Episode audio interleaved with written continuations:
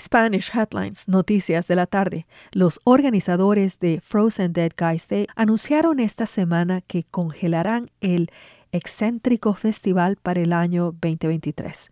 Los organizadores dicen que el festival, que comenzó en el año 2002, ha experimentado dolores de crecimiento y un aumento del presupuesto de gastos en los últimos años. Este año, según un comunicado en el sitio web del festival, la ciudad de Netherland se negó a trabajar con ellos nuevamente y mencionó una serie de preocupaciones.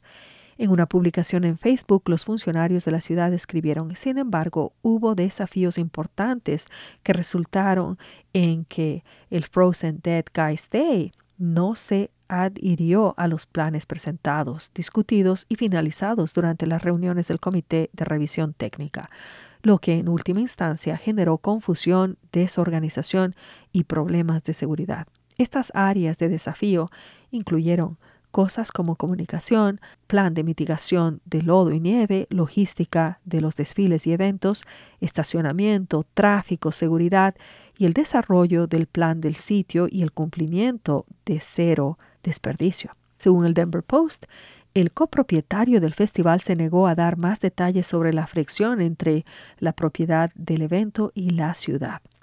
El festival anual de marzo celebra al nativo noruego Bredo Morstel, quien murió en el año 1989 y cuya familia trasladó su cuerpo desde Noruega y lo congeló criogénicamente bajo hielo seco en un cobertizo de Netherland. Los eventos del festival incluyen una zambullida polar, carreras de ataúdes y esculturas en hielo. Según los organizadores, el festival del año 2023 atrajo a unas 20.000 personas.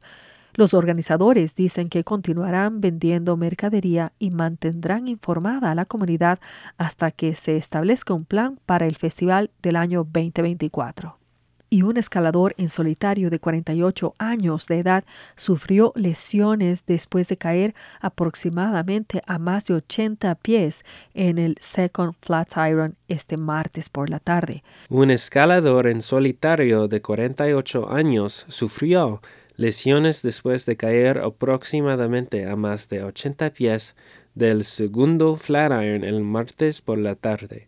Los escaladores que estaban cerca pudieron alcanzar al escalador herido y llamar al 911 para pedir ayuda y rescatistas directos a la escena. Tras el rescate, el hombre respondió a las preguntas, pero no pudo mover su cuerpo. Los rescatistas pudieron cargar al hombre en una férula de vacío de cuerpo completo y bajarlo más abajo del segundo Flatiron hasta los equipos de ambulancia. Para KGNU, soy Cristian Garibay. Por otro lado, el condado de Boulder se une a otros condados de Colorado en una demanda para detener la creación de una vía de tren que transportaría petróleo crudo en Utah y Colorado.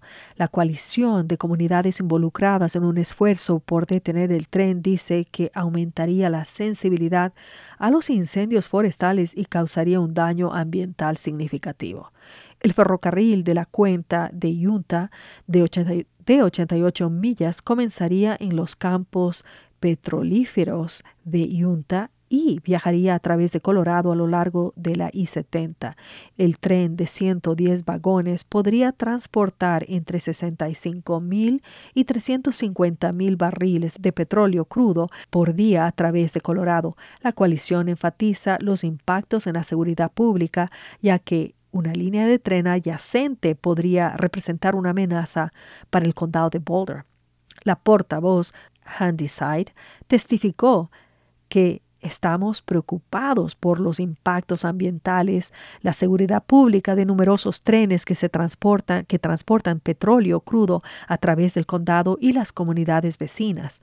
Además, los condados a lo largo de la I-70 tienen un interés creado en tratar de detener el tren, ya que el tren representa una tremenda amenaza para la comunidad y el Consejo Municipal de Fort Collins aprobó por unanimidad hacer permanente el programa de asistencia calificada por ingresos este martes por la noche.